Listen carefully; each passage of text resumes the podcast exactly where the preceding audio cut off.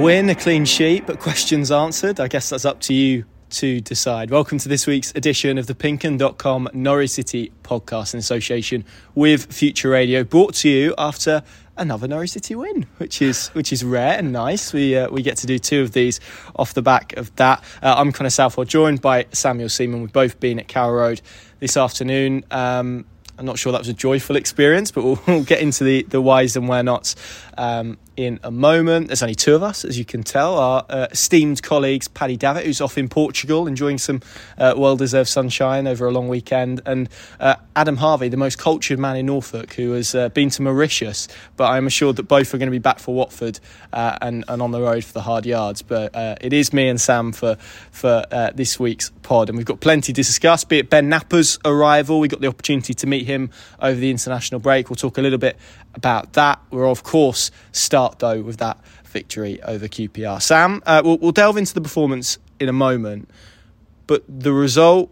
Norwich's first clean sheet in, in eight games, um, without delving into the performance, because I know we're both eager to do that. Uh, yeah. A win, six points from from six. Easy as that corner turn for Norwich City, isn't it? A jest, of course. Uh, in terms of result, though, yeah. really, really important for, for Norwich City and David Wagner. Probably one that eases the pressure rather than, than answers the questions. I think David Wagner is is probably the happiest man concerning Norwich City at the moment, and that probably tells you about uh, the fact that it was a result over performance. Really, as he said, we'll we'll get into it, but. Um, on the surface, there were some people worrying about relegation trouble two games ago, and I think those fears have probably quite significantly quietened. So uh, in the short term, they needed to get up the table and they needed to probably arrest any significant fears that uh, that Norwich was sliding back towards League One, which um, would have been obviously absolutely perilous, especially considering the, the financial situation they were in. So that for me was the priority.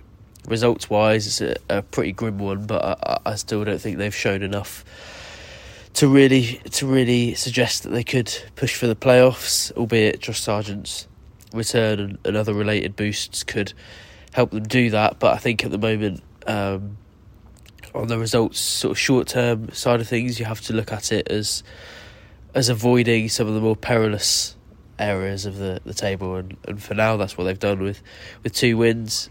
Theoretically they should be able to go and make that a little bit better against uh, Watford and Bristol City, who are both in sort of similar mid-table positions. I spoke to David Wagner about about that and asked him that going into this game, and he said he was only focused on on QPR. But for fans, I'm sure they would have looked at these three games especially and. Uh, and looked at probably three opportunities to, to go and improve the situation in the short term. I don't think he's won over too many people with the with today's events and, and, with the result today, and probably when we get into discussing the, the performance, the reasons behind that will become quite clear. Um, but for results for the short term, for as I said, getting out of that position, which probably he could be bashed over the head with, it's very very big for, for David Wagner because it's a lot harder. Admittedly, it's not it's not a great position to be in uh, as Norwich City head coach, but it's definitely easier to criticise somebody by saying you're 17th in the Championship than by saying you're, you're 13th, I think, which is.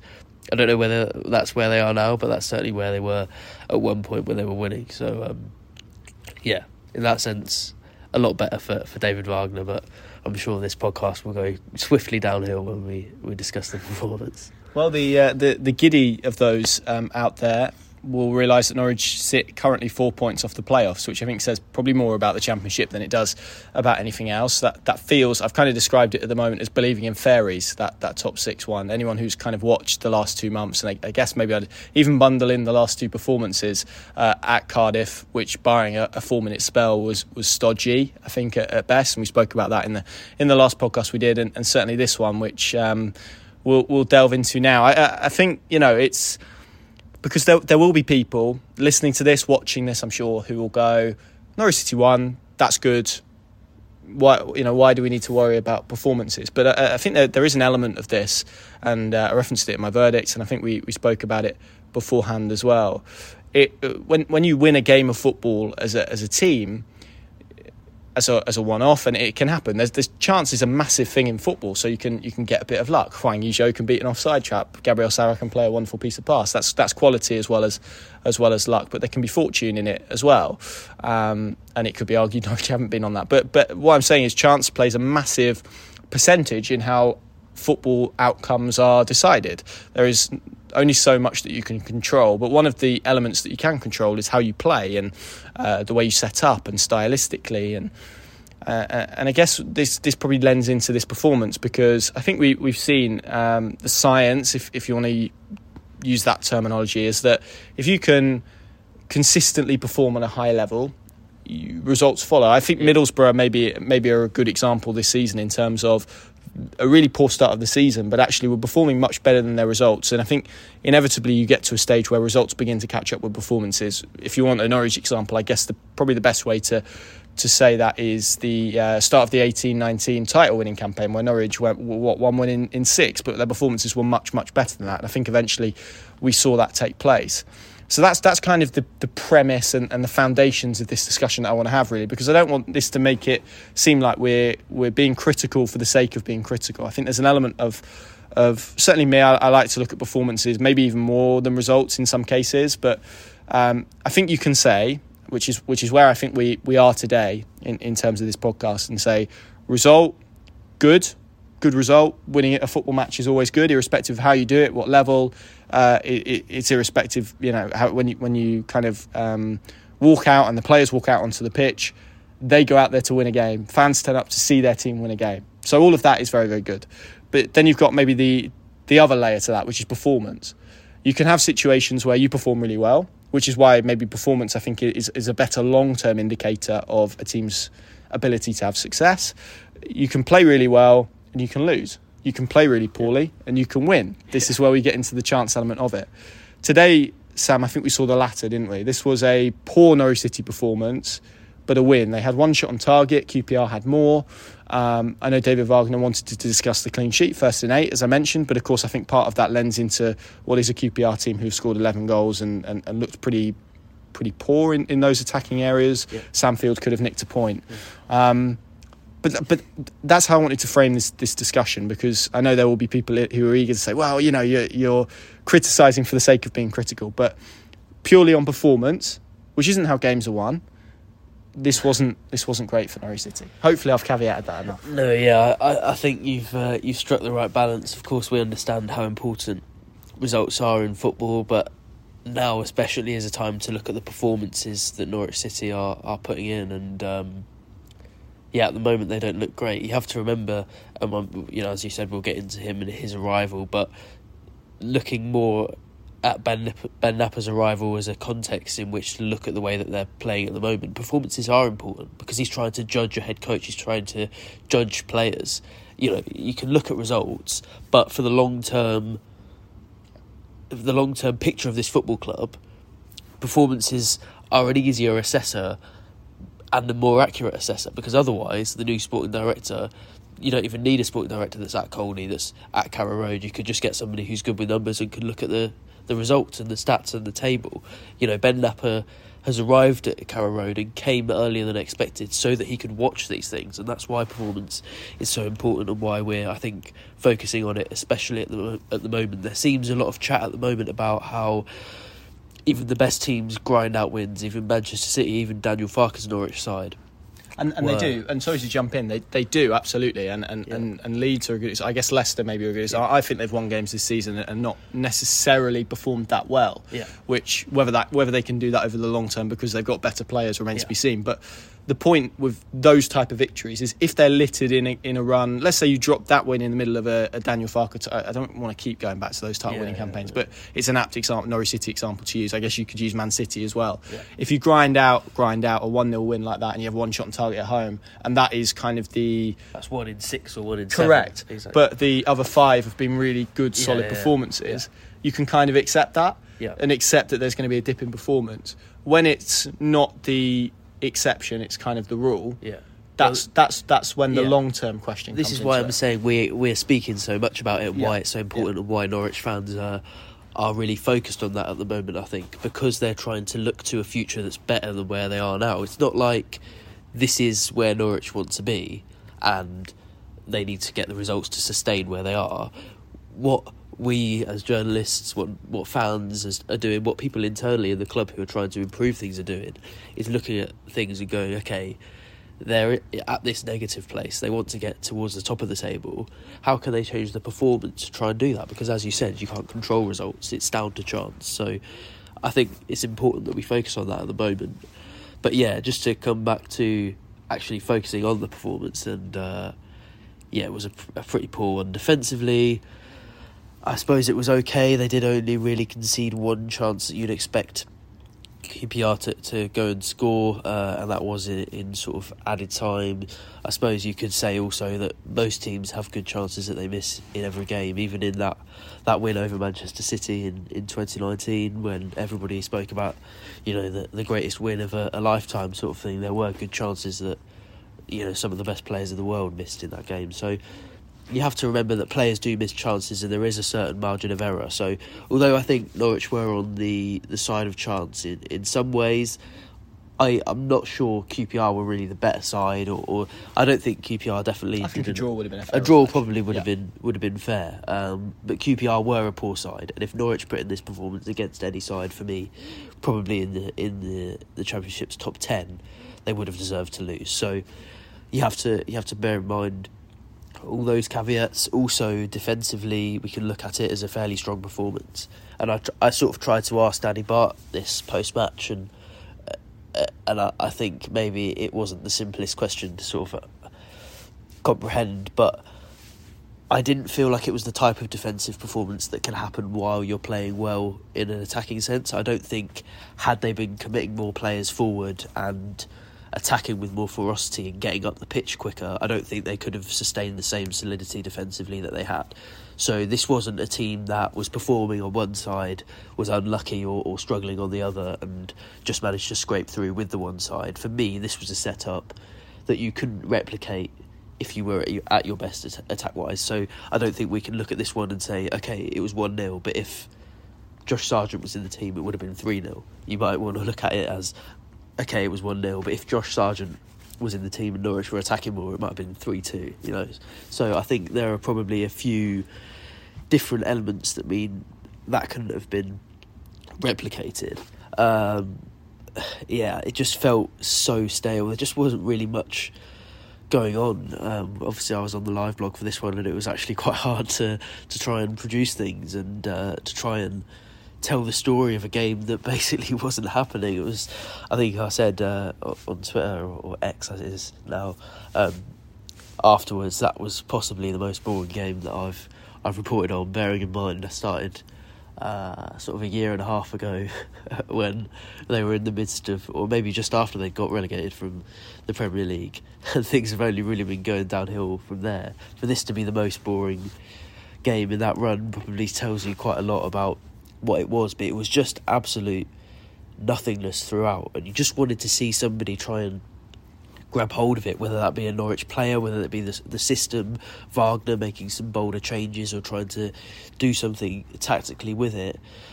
But I suppose they got the goal. The onus wasn't really on them to go and, and make something happen. Perhaps it was more on, on QPR to go and do that. But before the goal, it's not like it was coming and coming and coming. That goal, remember, was against the run of play. QPR spent quite a lot of time, although they struggled with chance creation, and you can probably put this down to their attack, as you said, only 11 goals.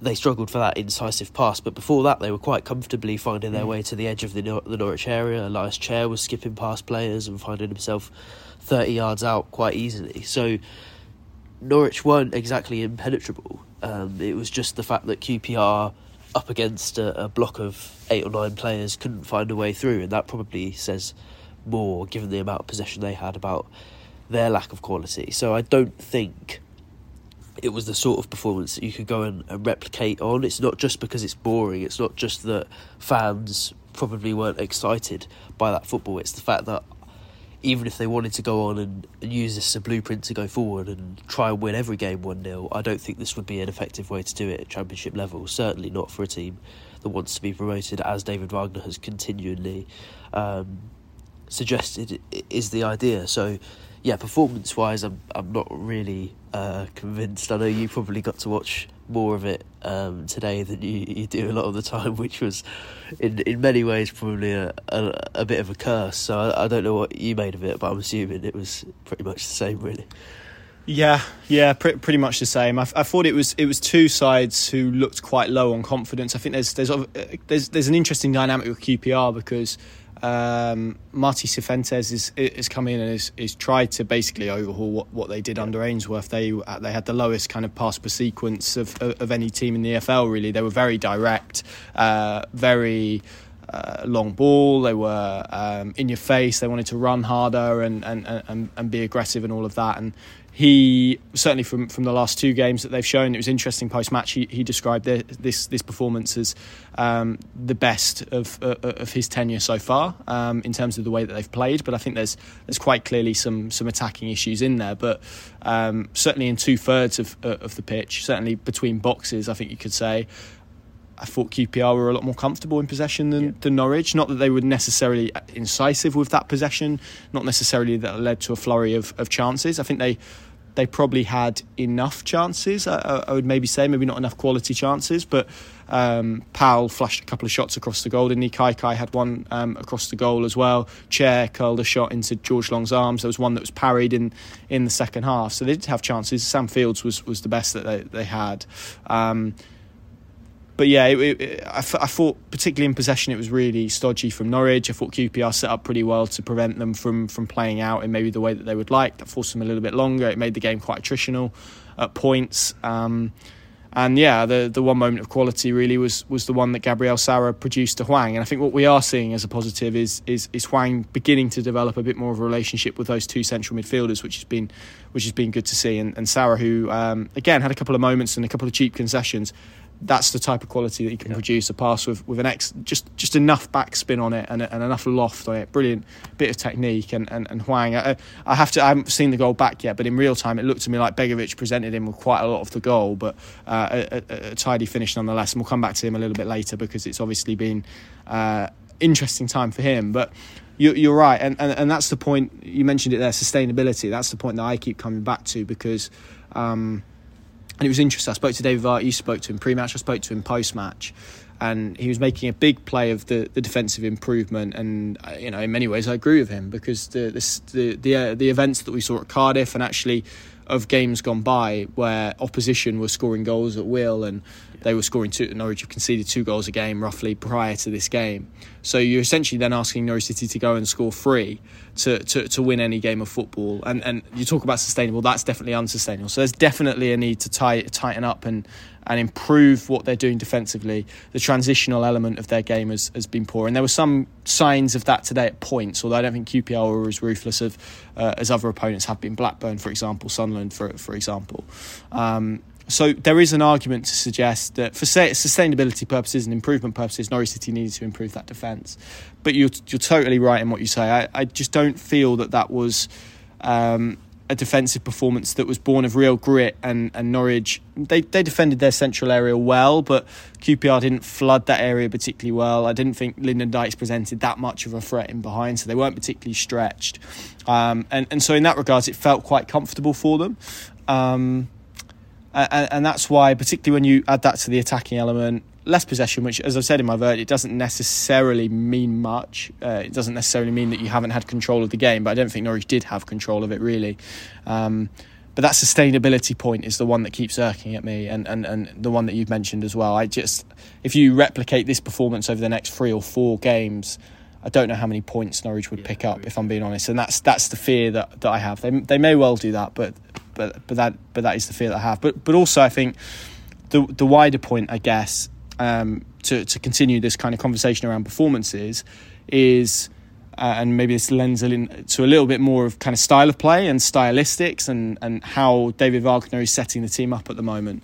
I, I feel like there's quite a lot of contradiction, and by contradiction, I mean in terms of the way that he had success at Norwich City at the start of this season, the way he was setting them up high octane, high energy, aggressive, go and press teams, um, dynamic, try and create these situations that are almost like counter attacks that aren't quite counter attacks by inviting a team to press. Obviously, there are some teams who haven't been doing that, and so you have to find a different route. Fine.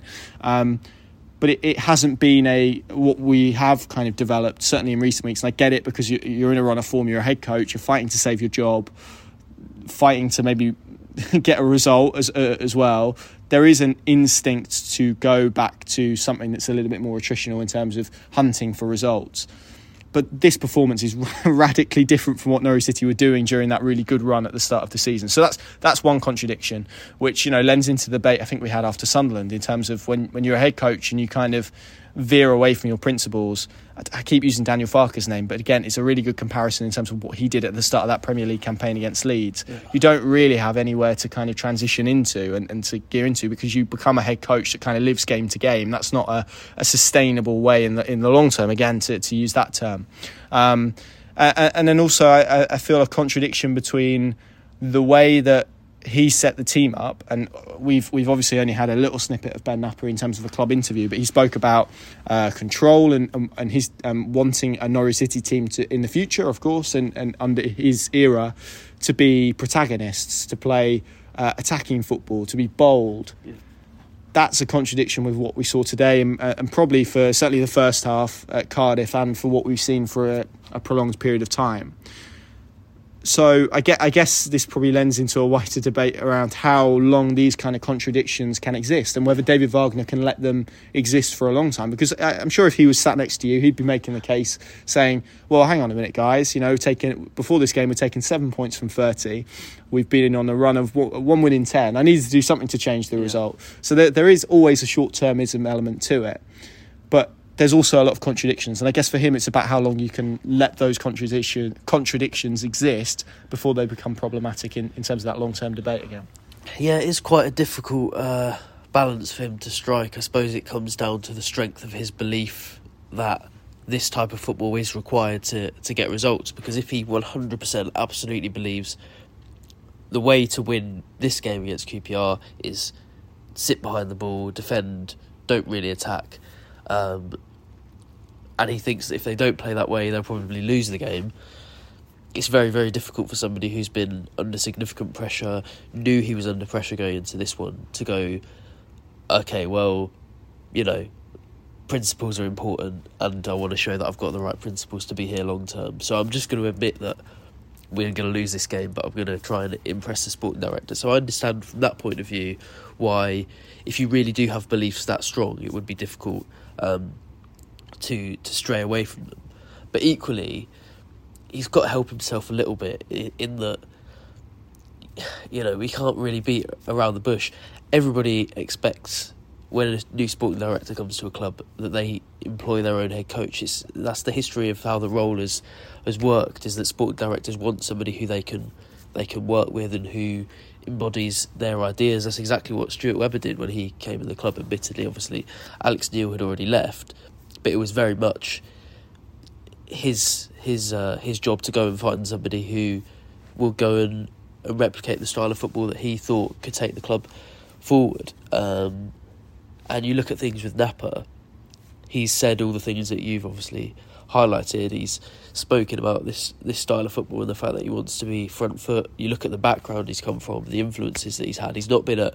It's not just like you look at Arsenal and you say, okay, Mikel Arteta's been the manager for the last few years. This guy's been at Arsenal for a decade or, or maybe longer than that. And before that was Unai Emery, who also likes a similar sort of attacking football. Before that, it was Arsene Wenger, who like, especially in that era, before sort of Pep Guardiola. He, he played at uni under Graham Potter, who's similarly progressive. So there, there is exactly. kind of that. It's got that whole lineage of of managers and influences and people he's worked with who played that style and who he, he will be influenced by. And then he comes to this club, he speaks about attacking football, and I didn't really expect him to say possession because we all know that's not really what Wagner stands for. And, and it's not always necessarily, you, no, as you, you said, you, you can, can play control in different without, ways. Yeah, yeah. Um, yeah, you're right. But all of that is at odds with the way that Wagner is doing things at the moment. Um, you know, all of it is is contrasting with, with how Wagner's setting up, and you just think with with how everyone's looking at this appointment and how everyone's feeling like it might be inevitable, surely Wagner's tempted to do himself some favours. But, by... is, but is that again? Again, sorry to jump in, but is is that the culture that's been created because of how this change has happened? Because of the conversations that's been had around because of that perception that you spoke about in terms of sporting directors coming in and um, you know everyone viewing that as oh well they're going to make a change. Yeah. and, and that was the perception when Norwich brought his start date yeah. forward. All the fans went oh well he's coming in to sack him then. And yeah. that clearly hasn't been the case and isn't the case and he's going to take a bit more time that as is right I think. But as a head coach does that create almost like a self-preservation? Because it is it's such a difficult job to do. People it's a it's a short-term job really. We, we all know that particularly in modern football. Um, so is is there an element now that he's he's kind of kicked into survival mode almost? I suppose so, but in a way that just highlights even more why him and Knapper might not work especially well. If his survival mode, if his instinct is is go and, and defend for your life and put out the the. But what if that gets results?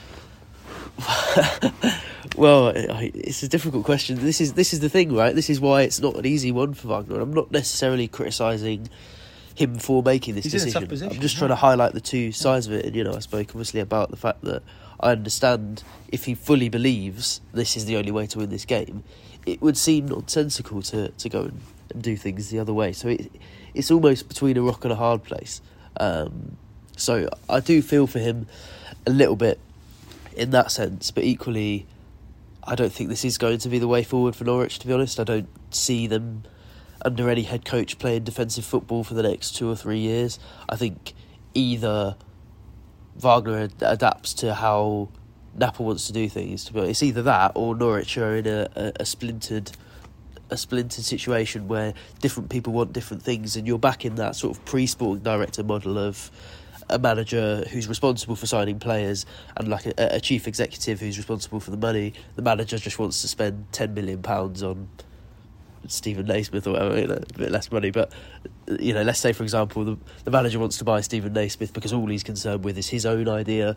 The chief executive is thinking about spending money on the training ground, and everyone's just got different ideas. The whole reason for this sporting director model, where one person who has experience in the football world sets an idea for a club, is so that things can move in the same direction, so that there can be a clear plan and a clear identity about a football club.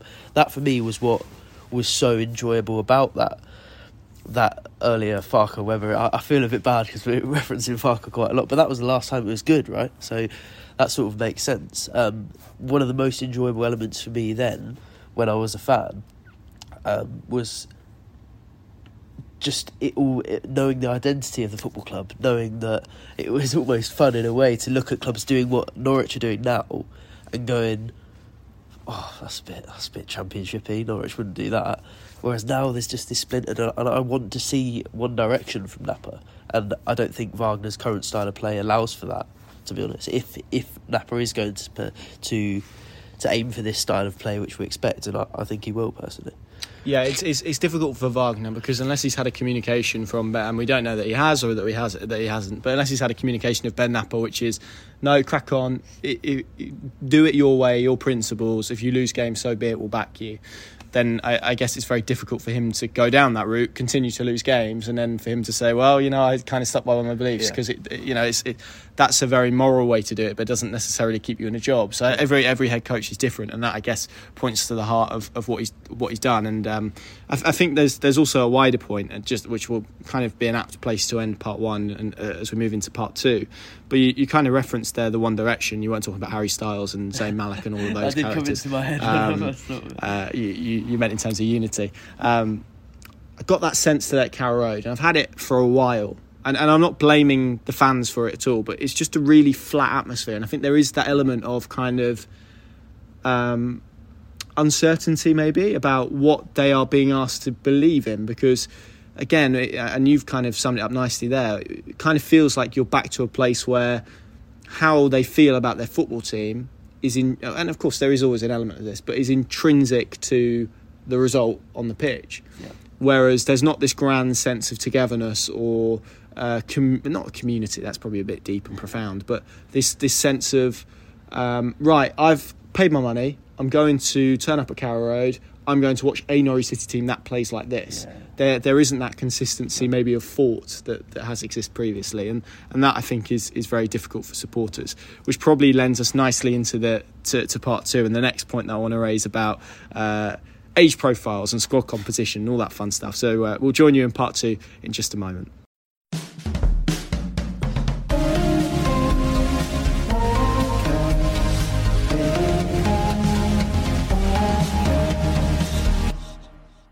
You are, of course, listening, watching the uh, Pink 'Un podcast, reflecting on Norwich City's 1 0 victory over QPR, although probably talking a lot more around that and, and the events and, whatnot that happened, uh, given that I think some people could have sat there knitting today and maybe uh, maybe found that a better source of entertainment. It wasn't the best game to watch, but Norwich City did record a crucial win. Um, one, one, point that I, I, did want to raise, Sam, and, and, we were kind of having this conversation a little bit last night, was around uh, the average age of the team. NCFC numbers, as he does, has uh, has crunched it, and uh, this is the oldest. Norwich City team in terms of average age since the 1980s, might even be 1980. Uh, it was an average age of, of 29.1 0.8 uh, this afternoon, which is uh, a championship high for, for this season, overtaking Sheffield Wednesday, who had the previous high of 29.6, I think, in a game um, that they played. Might even have been against Ipswich Town earlier on in the season.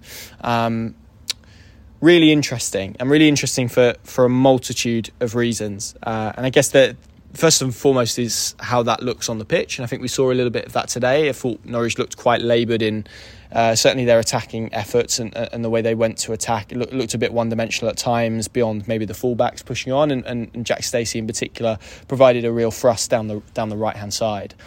But I think again, not I feel like we're doing a lot of project big picture um, uh, uh, today. But there, there, there is again an element of that because when you are Norwich and you're so reliant on player trading, to have a team with that much, and again, I, I, haven't had an answer yet and haven't looked into it that deeply, but it must be the first time for a while that Norwich have played a game without an academy graduate in their in, in, in their starting eleven. Of course, I'm, as a counter, Norwich City's bench on average was an age of 21, so there, there was a real contrast between the, the starting eleven and uh, and the bench.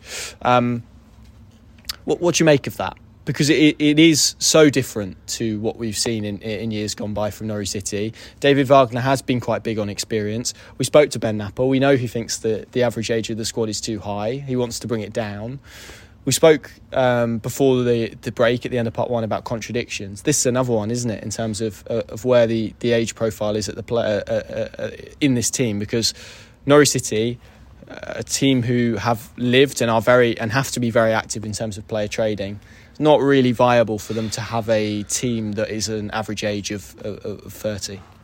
There are so many ways you can break this down and, and make it a, a nonsensical argument.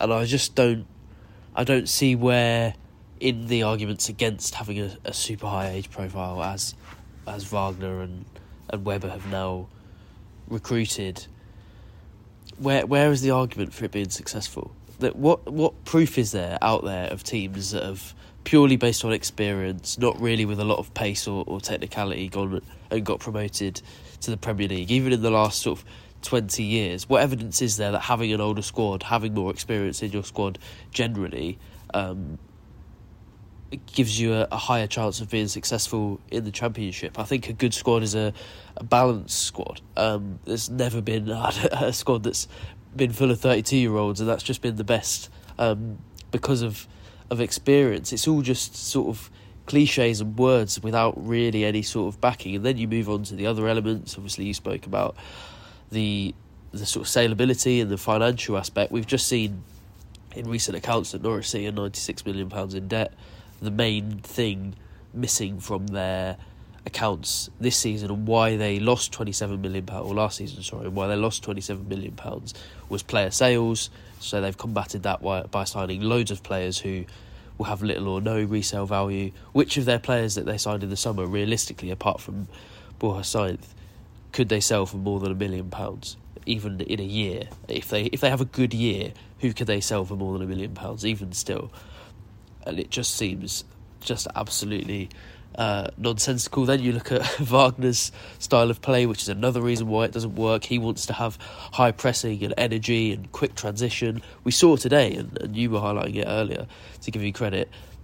you could see in the team when they counter attacked, it was one of the fullbacks who I think were the, were they the two youngest players apart from Sara, yeah, they would have been Sara, the two youngest. Were, yeah. And it was one of those two bombing forward, looking up, having no option, turning around and, and playing it backwards to one of their older teammates. And you look at that and you think, which part of this current philosophy at this football club, even if you look at the splintered elements that have been there before and that Wagner's introduced, Wagner's style of play, the financial situation, the commitment to producing from your academy, which of those pillars is in line with having a really old squad? It's not even like we can just point at it and say, okay, it's the head coach who's responsible for short term results at odds with a sporting director who is looking at the mid and longer term as well. Wagner's own ideology in terms of how he wants a team to play dictates that you're going to struggle with an especially old team, and it just doesn't it doesn't make sense to me any in any way. I know you you asked him um, earlier after the game about that age profile, so maybe you can shed some more light on it and, and some more light on why Wagner feels like that is the best thing to do. But it didn't sound like he was particularly focused on it, to be honest. Um, and given he was somebody who in the summer was talking about experience, experience, experience before the transfer window, we were asking him, yeah. "What do you want to do?" And he spoke about, "We need more experience. That's what we want to do." Yeah, I've, got, I've gone off on a rant. No, no, there, no. I, th- I, th- I, think it, it is a fair point, and again, it's it lends into and, maybe it's a reflection of the game that we haven't spoken that much about it, but it lends in, I think, to a lot of where, uh, and probably lends into a bit of where the fans are as well. This, yeah. and, and, and, maybe even some of the narrative that's formed around David Wagner. You mentioned kind of this, the sporting director element, um, but but there's also not really much about him at the moment that is screaming long term, and that's reflected yeah. in a lot of the teams he's picking because of the age profile of them. The fact that he's kind of wedded himself to this kind of experienced big, strong, muscly men in the dressing room kind of dynamic to it, which is which is fine, but it's about balance, right? And at the moment, Norwich have eleven players over over thirty. Seven of those are contracted beyond the end of this season. Um, it's not going to be a quick fix. And and I think to, to contrast this, because there'll be a lot of people asking about the situation that Norwich inherited and, and Stuart Webber inherited in March 2016, 17, 16? Uh, 17. 17. Um, they had 14 players over the age of 30. So it's, it's not radically different. It's, it, they were slightly worse off. They had slightly slightly more in that department.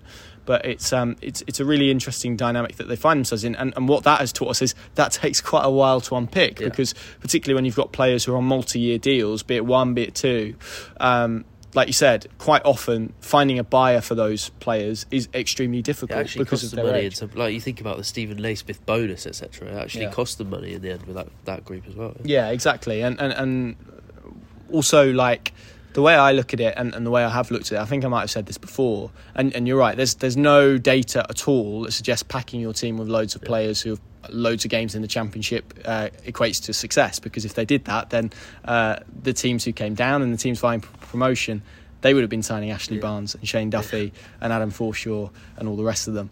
Um, there, there, there's no kind of evidence for that. I think it's just just one of those kind of not myths, but it's one of those things that people say in, in football, and it's kind of like everyone just kind of, oh yeah, that's right, he does. He's played loads of games at this level, therefore he knows it. But often, if someone's played a lot of games at a level of football, then quite often that's their level. Yeah. Um, so, and of course, it's right to say as well that doesn't mean that any, as as I've seen uh, the point made as well, that any player over thirty is bad. Centre backs, for example, tend to peak when they're thirty.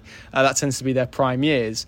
But by the same token, do you need three centre backs who are over the age of 30? Probably not. It's about balance. Do you need, uh, in, in, the same way, in a wider point, in terms of squad composition, do you need six wingers? Probably not. That's probably too many, uh, especially when you don't have any recognised defensive midfielders or any recognised central attacking midfielders. So this this maybe lends into the, the, the bigger task that Ben Knapper's got um, on his hands, and, and, and that probably um, is, is where we're at now because we've spoken about the age of the squad, the composition of the squad. Um, for all of the focus, as it has been in his first two weeks in charge, has been about David Wagner and coming to a decision over head coach, and, and, and it's a very important one. I think that this this this point about squad has also been really underplayed. You mentioned the financial situation as well. Uh, I think he's going to have to go with a, a, begging bowl essentially to Mark Attanasio when, when he comes over to, to the AGM this week uh, to try and get some funds, any funds for January that, that he can accrue. Um, otherwise, Norwich will, will, have to sell to buy essentially. Yeah it's going to be really difficult to kind of change the face and, and dynamic of, of this squad into where he wants it to be, which uh, you know, as, as as we've said already, is one that's significantly younger than what we're seeing at the moment. Yeah, I feel for him a little bit because he will automatically be judged on January because sporting directors are judged on recruitment. I actually spoke to him a little bit about it, about the the fact that maybe in this country, especially, people see sporting director as almost a, a glorified head of recruitment, and he was he was quick to to point out that wasn't the case. That actually there are a lot of elements, but the perception isn't that that's the case. The perception is that he should be judged on recruitment mainly. You look at Webber, and he's judged a lot on managerial appointments, but mainly people look at the recruitment failings and successes, and and they give him those dues or criticism based on um, how successful those windows were. And he goes into January knowing this is a the first real time he can be judged, apart from Wagner, which now seems to have died down a little bit. The the desperation for him to go, not because I think people think he's the right man, but because they realise probably it isn't happening in the next two weeks. And he looks at it and probably goes, "Yeah, okay, January is going to be a big, a big opportunity um, for him." But bearing all that context in mind, is it really going to be that much of an opportunity for him? You you outlined the sort of financial parameters there, and unless somebody's you know somebody high up in the club is going to give Ben Knapper a helping hand, it's going to be the same old Norwich in January situation of either having to sell to buy or probably doing one or two deals around the edges with loans or or freeze or, or something like that. Um, and I feel for him a little bit because he does feel like somebody who wants to make an impact on the squad. You obviously spoke about trying to get that age profile down, and getting it's, tough, it's going to be really difficult, especially in January. Uh, at least you look at the summer, and he's got a couple of couple of easy wins. Obviously, it's up to him to judge which of those older players he wants to keep in the squad. Because I imagine he'll probably still want two or three at least. Because as I said, it's all but, about but, balance. But even then, of, of, that kind of quota that we've listed, it's what Ben Gibson, Danny Batth, and Adam Forshaw. You're out of conscious. So you're only losing three. There. Yeah,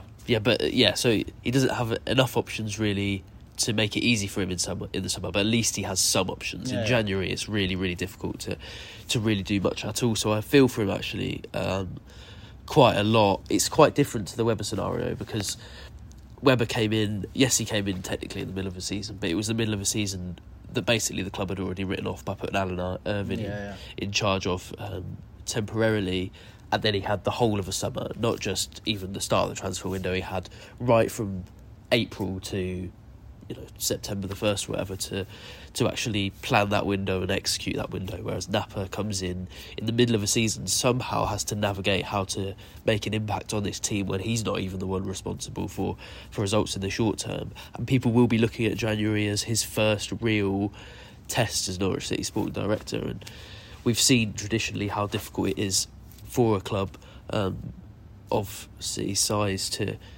to do things and the financial situation to do things in that window. So I'm sure he's desperate to make changes. I hope if they don't manage to make a lot of changes, which obviously we'll, we'll see, but it will be difficult, that people don't go, oh, Knapper's. you know, Knapper's got the same ideas as Wagner, Knapper's happy with this squad, things aren't going to change. I do get the sense he does want to make a change and that there is an appetite for that to happen, but you just look at the, the sort of facilities and the resources he has available to him, and in the short short term, there's not really loads he can do, in my view. I'm sure he will give it his best shot, and hopefully we see some some slight improvements. But yeah, I'd be shocked if there's any sort of rebuild or overhaul happening in in a January. Yeah, we, we met him in, in the first week of the international break. Um, sadly, uh, there wasn't an opportunity to ask him questions on the record, and and, and um, hopefully there is an opportunity at some point in the future to, to do that because I think actually, in the in the time that we spent from him he's uh, an incredibly different figure, maybe to the one that we, yeah. we saw in that club interview, where uh, so, someone said to me he looked a bit green, and I think maybe that's that's the best way to describe it. But it was such a big moment for him in a in a role that he's been working so hard to, and I was maybe kind of I don't want to use the word awkward because I don't think that's fair. I don't think he was awkward in in that interview, but uh, I think there was there, there was probably an element of. Um, realization on his part that goodness me, I'm speaking in a it's a big role. I'm I'm speaking about a lot of stuff, you know, um, and and I was kind of expecting that when, when he walked into the room, and he was actually a lot more open and a lot yeah. more warm. And actually, I left feeling he's quite taller, a lot more taller than I than I was expecting. Cool, yeah. um, so so so there you go. There's a big kind of takeaway, but uh, I, I I was I was um, really impressed. I think I think the the view that I got is he's someone who's going to be logical and considered, and he's not going to do anything rash, which is why we haven't seen David Wagner dismissed in his opening two weeks. And I think we spoke on the last pod about why that wasn't going to be the case anyway, and pro- why it probably wouldn't have been right to be the case anyway. And there's also, you know, as, as you say, an element of we're in November, nearly December now. Um, it's very difficult, I think, at this point to hit reset on a season yeah. when you're when you're in. It's a lot easier when you're in Stuart Webber's position in March. You, yeah. To do that in November when you've got oh goodness me, what nearly thirty games now ahead of you. you yeah. It, yeah. Exactly, particularly when you've got season tickets and whatnot yeah. to sell as well, it becomes very difficult. So, the reality of him doing that was always going to be very, very difficult. One thing I, I did like, which I, I, did want to mention, is uh, and and this might have been the case under Stuart Webber, but I'm not sure it was ever publicly said, is that he's he's going to have a, a, real say in in terms of uh, the women's team. Flo Allen's going to be reporting into him, which is really good. He's someone who's been at Arsenal. They've had a flourishing women's team for as long as time, really, as long as the, the game has has really picked up in the last decade or so. So that's really good, um, and I was really pleased to to hear that as well. And um, yeah, obviously wish him the best of luck. It's a it's a massive role, and um, know, I don't envy him and, and, and the decisions that, that he's going to make. And uh, yeah, particularly when there's that expectation for fast change. So we'll see what happens in that regard. Um, let's let's speak very quickly as well before we get to what's going to be a very very busy Norwich City week for a multitude of reasons. Um, about Huang uh, Hwang Ui-jo, obviously today's goal scorer. Um, really really. Uh, took his goal really well. I thought it was a, a, tireless performance. I know you kind of pointed out that he didn't touch the ball much, but yeah. I thought there was a lot of energy and a lot of work rate and a lot of willingness. Um, I thought it was a very clever piece of movement to actually evade the offside trap in the way that he did and create the the run that Gabriel Sara he has to pick out and pick yeah, it out superbly. He does, but uh, it's it's the initial movement and run that he did that. And as I said earlier, really beginning to see a, a blossoming, not just between him and Sara, but also I think McLean as well. Um, so that was good. But it's it's been a really difficult time for him. I think that's fair to say, and we're not going to get into uh, the allegations and, and, and, what they mean. I'm sure people have uh, have seen them if if if they if they um, you know they will know what we're referring to in terms of the the active case that is going on in, in South Korea. It's probably not fair for us to to discuss that in real depth and, and, and certainly not to pass any commentary on it because uh, that would be I think really silly in our position and actually in anyone's position to do that, um, particularly when it's happening on the other side of the world. So I'd, I'd, be I'd just urge everyone to be very mindful of that. But there is obviously this active situation that is going in terms of him personally and uh, a situation with, with a young woman in, in, in, in South Korea. He was uh, questioned by the police over the international break, um, as was reported in, in Korea as well. It's an ongoing situation. Jurgen Klinsmann was was asked about it. It's I guess um, from, from a Norwich City perspective, and worth uh, mentioning as well, these allegations predate his time at, at, Norwich City, so so worth mentioning that, and they are just allegations. Nothing's been kind of proven.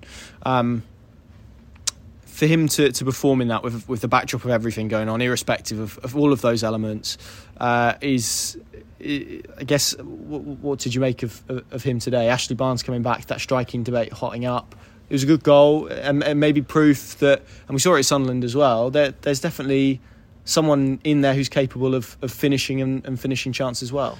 Yeah, as you say, it's quite quite difficult for us to pass comment on what's happening off the pitch, but on the pitch, I, I, think he's maybe a better player than a lot of people have given him credit for. I wonder if we're looking at Is a bit of fitness, a, adaptation. What do you think that? Uh, I, I don't think he suits David Wagner's system. To be honest, I, I think you he's don't? no. I think he's a, a good player who's technically good, uh, works hard, has a lot of legs for somebody of his age. I'd suggest. Um, to be fair, he's only thirty-one. Yeah, but th- yeah, sounded like David Wagner now, Connor. Um, thirty-one, to be fair, for a striker, yeah, isn't you, you know is is fairly old, and um, I think he, he moves better than you might have expected from somebody of, of his size. There are thirty-one-year-olds who don't. Yeah, yeah, yeah. Um, and technically, I think he's really good. He's a, a good finisher. His touch isn't bad, but he's not really going to win too many headers, especially when you consider his size and sort of if you compare him to other strikers of that size. I'm not sure he really offers the same physical, almost intimidating presence that Josh Sargent offers. Uh, if you're a defender, um, yeah, pressing wise, I, I think he's got the willingness to run, but maybe not the intelligence that the likes of, of Josh Sargent and Ashley Barnes have. Uh, and I, yeah, I just don't think he really suits Wagner's uh, Wagner's system. So if there was a, a, scouting process to sign him, which you know there must have been at least a limited one, uh, but obviously the Sargent situation forced them into the market fairly late on. I think that injury happened maybe five or six days uh, before the, the the market drew to a close. But if there was a, a scouting process, maybe they didn't do enough due diligence as to uh, where they would fit in as a sort of Sargent replacement. You know, especially given I think a couple of weeks after that, Wagner basically admit, admitted he was asking his strikers to play exactly the same roles, no matter who they who they were. Obviously, you have to consider the sort of finances uh, that Norwich had available to them at the time, as well so yeah, I think uh, on that side of things, he maybe wasn't the best signing, but I think he's actually a pretty decent player. You look at his goal scoring record. Uh, I think he scored 28 goals in less than 100 games for Bordeaux in, in League One, which is obviously a, League One, sorry, which is obviously a poor French from me, which is obviously a, a, top flight in Europe, one of the best leagues in the world.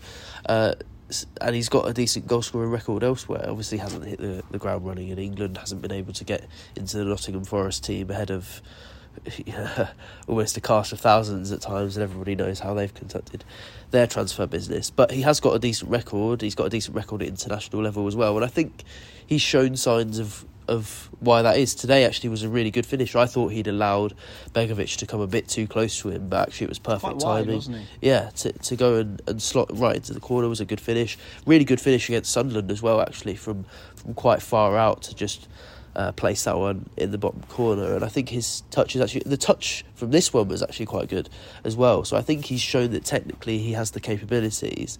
I just I wonder if we're in almost a bit of a Ricky Van Wolfswinkel and uh, Chris Hughton situation again in terms of the player being there, but not really the applicability to to a system. Um, so I think he can do a job. I can see why Wagner puts him in the team. I think if I was Adam Idah for this one, I would have been quite irritated. But then you know, he's he's got and proven himself uh, with a goal, with probably that pass and that finish were the two moments of quality Norwich really produced in, in the whole game. So, yeah, I think he's probably proven quite a lot of people wrong uh, with that finish. He's probably done enough to, to stay in the team, which uh, at the present time probably means he'll be right out of it. But uh, yeah, I think I think he's a better player than a lot of people give him credit for.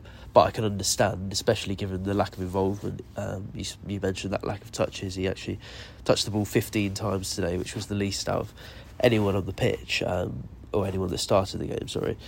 Um, so yeah, I think I can see why people maybe are frustrated with him and, and feel like he doesn't make as much of an impact. But overall, strikers don't really make that much of an impact on games anyway. They're defined by moments, and uh, yeah, he produced a really good one that eventually won Norwich the game. So yeah, I think he's maybe been slightly underrated and probably has earned a little bit more more respect uh, today that that maybe hasn't come his way, especially given the fact he's been in in such a, a struggling team, which is always difficult uh, for a striker you know, it's now quite an interesting debate actually up front with Hwang in form, uh, Idah in relatively good form. He's he's already scored more goals this season than in any, any other season. Looks like Barnes is, is basically a, a shoe in for Wagner um, at any time. Obviously, been out now for two months. He comes back and plays 90 minutes. So, uh, yeah, a bit of a a situation hotting up in the in the striker department, especially with Sargent to come back as well. So, I suppose that's a a positive it feels quite weird to be searching for positives in this way after a win. Um, but in a performance of quite a lot of negatives, I think his performance was actually actually quite positive overall. Yeah, I, I would agree. Uh, just a correction: I think those goals were in League. But um, were they? I think I think oh, I think they, I think I think they were. But I could ju- I could just see someone uh, pouncing on that in the comments. So uh, for our South Korean viewers, they they were in they were in League Two. I'm, I'm pretty sure. Um, but still a very very good um, very good goal scoring record. Uh, really, really important, busy week for, for Norwich City now. Obviously, they, they head to Watford on Tuesday, Vicarage Road. We, we will be there. I think that's going to be a really fascinating game for a multitude of reasons. I think we, we spoke, we had a long discussion about performances and results. Fascinating, if not entertaining. Yeah, I think I think that's a, that's a team right there who's been performing a lot better than actually their results have, have suggested and are, are, very difficult to play against. Um, so I wouldn't necessarily say their league position is, is reflective of, of them. And then Bristol City are under new management as well, under under Liam Manning Norwich fan, Liam Manning. Yeah. So that's so that's going to be really interesting. So let's deal with that first, Sam. Um, usually we do points tallies, but I'm, I'm, I don't I don't think I'm going to hold us to that this time. So, um, two two part question, I guess. What do you want to see from Norwich City? What do you think we'll see from Norwich City?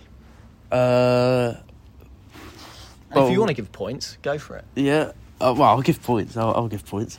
Um, I'll leave that for the end. Okay. Bit of suspense, keep them hanging on. Exactly. Uh, leave them wanting more. Yeah, exactly.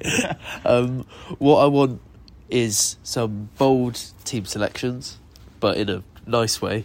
um, Well, okay, what constitutes bold for you? probably dropping Ashley Barnes. I think that's that's Okay. bold. Uh, I don't think he really impressed me. We haven't really got round to it, but didn't do a lot. Ended up getting praised by his teammates again for the same sort of Housery. yeah, which I, yeah, it's a bit like the experience age point. I'm not sure there really is data there to suggest that I'd just rather win games through Yeah, well, quality. exactly, exactly. Any of those, do any of those characteristics really? Do they justify? They're nice, aren't they? I, they- I think they're nice added extras, but they, they should Yeah. never be leaned upon. Do But they, what I d mean? but those extra his antics in the last two minutes don't justify his wages, in my view. Uh, in terms of yeah, they're not the only reason he's there. Is what yeah, I'm saying. yeah, yeah, of um. That's not why he's been brought there, and yet it's the reason, the only reason he really gets complimented, uh, which I think is, is quite strange and probably suggests when he's he's not played amazingly. But no, to, to focus on the team selection, uh, a bit, a bit of youth. I mean, it, it's quite. I just think you want balance in the team, and there aren't too many people that I think played badly enough today to actually drop them. But why not give Borja Sainz a, a chance? You know, Hernandez wasn't especially especially good today. Fassnacht was pretty absent uh, as well. Why not just give give people a chance and try something when it's it's not working? Um, well, I suppose Wagner might say it is working, but performance wise, it doesn't feel like it is. So a bit of boldness in that sense, a bit more possession. Uh, just you know, a bit more control.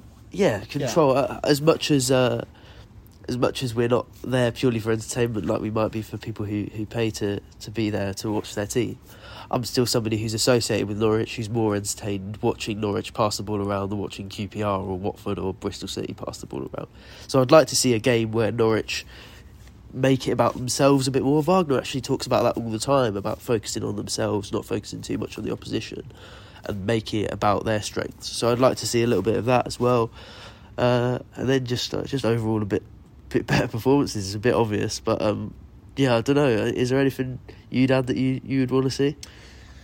Uh, just some coherent thought, I think. Yeah, You know, some consistency of thought running through their performances. Yeah. I, I- think you know we, we haven't really seen that. Like, so a really good example is the second half at Cardiff, where game and again lean into a little bit of game state, but uh, that for me, if if you wanted to say there were positive signs, that their approach, their intent was a lot better, but.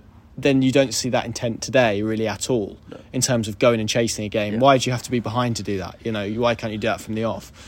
I just like to see that kind of this is what we're going to do, this is how we're going to play. And I think almost now, more than ever, the fact that you come off back to back wins, there should be confidence in the group. He should now, for all of those kind of elements that we spoke about earlier, he should now have the, that foundation to be able to go, right, we've done the hard bit, we've broken the trend, now we build. So now I want to see the building. Um, and if that doesn't take place and, and we still see this kind of uh, multifaceted approach to every single Yeah. game, that I think would be problematic for me. So, so that's that's kind of what, what I want to see. And then I, I, I guess the, the final point to raise, of course, is that on, on Thursday night, uh, Norwich City shareholders, before we come to Sam's points predictions, that, that he's promised you us. to give him Uh, I'll, gi- I'll, I'll give one now because I have to really because there's only two of us, so I can't I can't I can't hide away from it or squirm out of it. Um, but on Thursday night, uh, shareholders and ourselves, we will be there. Um, we'll be at Norwich City's annual general meeting. Of course, this is the opportunity for shareholders to put their pressing questions to Norwich City's top brass. Uh, Mark Attanasio will be there. Ben Knapper will be there. I think it's going to be a really interesting evening. It may answer some of the big uh, picture points that we've made throughout this podcast. We'll hopefully have a, a conversation with somebody to bring to you um, after that event. Excuse me, takes place. So that's going to be really fascinating. So watch out for that on Thursday night. Obviously, that punctuates games um, at, at Vicarage Road and then Bristol City, which is on Sunday. Don't forget, like I keep forgetting, uh, and that's a 1.30 as well. that's a so that's a strange. one thirty kickoff because of something called rugby. don't know, don't know, oh, what, don't what a know, waste of don't- time Don't, that don't know, like. don't know what that is. Yeah. Um, but I mean, we're we're the wrong kind of people, as you can see, to be just discussing rugby. Right, points predictions. Let's close the pod with this. Six points on offer. How many are Norwich City going to get from these two games, Samuel? Uh, one. How many did you? I went more positive than I could have. I was genuinely considering. Do you know what I said? And and I mapped this out to you yesterday, so you can back me up on this. I said, and I said this in team news as well. I said Norwich would win one 0 today, but it would be a scruffy performance that didn't really satisfy. To be fair, anyone. we've let's just give ourselves credit. Well, so we've done very well with the predictions. We've We predicted exactly the sort of occasion. I, I think the the only bit that I said was wrong was I said Kenny McLean was going to score a deflected Yeah. goal, but It was actually a nice it, goal, was it was a good it goal. a bit, It, it was yeah. it was a good goal. Um, and, and then I said, and I felt this. I, I, I was thinking about this walking to Carrow Road today actually because that's the sad life that I lead. um, and I was thinking, I think Norwich are going to get beat in both of them. yeah, you did say fair play. So I I didn't really want to do points and end on a negative Yeah. element, but uh, I I struggle to see them getting a, a point. I really hope I'm wrong. I think if you can win one of them, I think that would be fantastic. I maybe feel that there's a more chance of doing that against Bristol City I'd than agree. than Ooh. Watford, but Yeah, yeah, maybe I would agree with that. I think Watford have better players, and it's just weird. I I completely blanked that uh, three 0 out of my head. Actually, I went on a like a Watford fan podcast, like as like the opposition preview type thing, and I said, "Oh, Norwich always lose at Vicarage Road." I, I completely forgot about that three 0 But apart from that, it does feel like a pretty bleak place for Norwich to go. It, I remember going there. I don't on know. They've got a great a record. Saturday last year. It's always it like felt- midweek or evening as well. Always in the evening. Yeah. Always. I can't remember the last Yeah. time Norwich played at Vicarage Road in the in the daylight. But yeah, it doesn't feel like an especially exciting place to go. Wasn't that where Isaac Hayden made his his Norwich City debut? Yeah. Uh, yeah, it was. Let's um, let's end on a positive. Sam, give me a positive to end on. That's a long. That's a very long pause. um. Two wins and two. No. Oh, t- today. Yeah. Yeah. Sorry, I thought you meant this just, week. Just in, just in yeah, general. they've Just yeah. nice positive momentum. momentum. There we go. Two wins in two. Uh, first clean sheet in Danny eight. Batth's all right. There's a positive. Yeah. He's been pretty decent. Let's uh, let well momentum, as uh, as the gentleman to my right says. Let's see uh, where Norwich City can go and where they can take this uh, this turned form and improved form uh, on from here. Thank you very much for watching, for listening, and we'll see you again next week.